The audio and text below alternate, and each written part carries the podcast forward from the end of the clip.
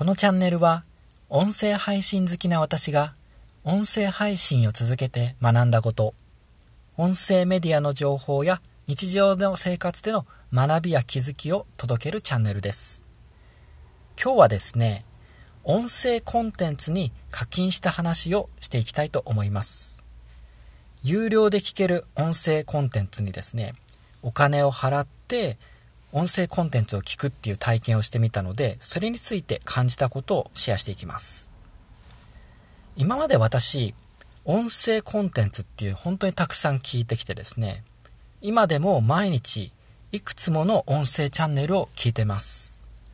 私が配信してるスタンド FM で音声も聞いてますし、他のプラットフォームですと、 Voicy とか、あとは Spotify でも私音声聞いてるんですね。で、今までは無料で聞けるものを聞いていたんですよ。ただ最近ですね、スタンド FM でメンバーシップ機能っていうのが全員に与えられました。で、私は今までですね、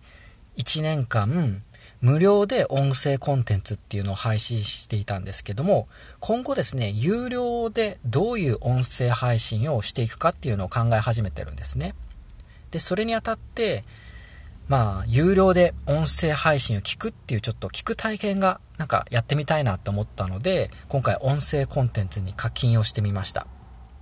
で、他の音声プラットフォームでも、その有料で音声コンテンツを届けるっていうのがだんだん広がっていくっていう流れもあったんですね。ですので私は有料で月額課金をしてですね、音声を聞く経験っていうのを初めてやってみました。でですね、実際にこれ課金をして、あの、思ったのはですね、これ、思った以上にいいですね。なんかね、あの、満足度が高いんですよ。お金を払った人しか聞けない、その人のコンテンツっていうか、その人の声を聞けるっていう体験が、なんかすごく嬉しいんですよね。音声って、その、発信者とリスナーの距離が近いっていうふうに言われてますよね。ですので、その親近感をすごく感じますよね。発信者の感情の揺れとか、発信者の気持ちや思いが音声だとすごく伝わりやすいんですよね。で、有料の音声コンテンツっていうのを聞くことで、私が思ったのはですね、これ発信者への応援にもなるんですよね。で、かつ、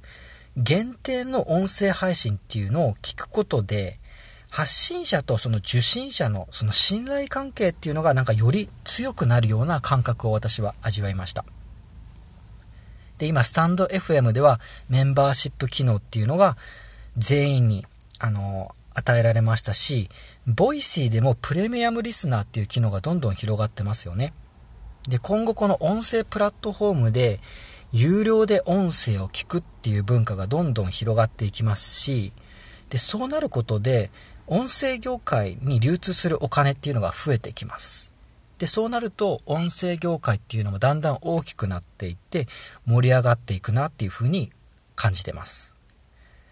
で、自分がですね、今後有料の音声コンテンツを配信するにあたって、今回はですね、そのリスナーの立場として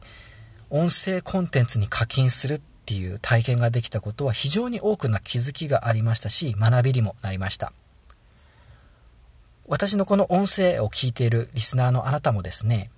もしまだ音声コンテンツに課金するっていう経験をしたことがなかったら、ぜひですね、一度、あの、やってみることをお勧めします。結構ですね、あの、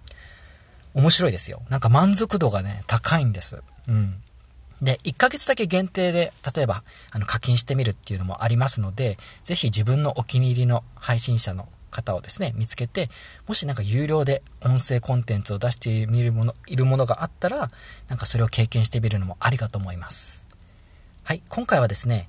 音声コンテンツに課金するっていう経験をシェアしていきました。最後までお聴きいただきましてありがとうございます。それでは素敵な一日をお過ごしください。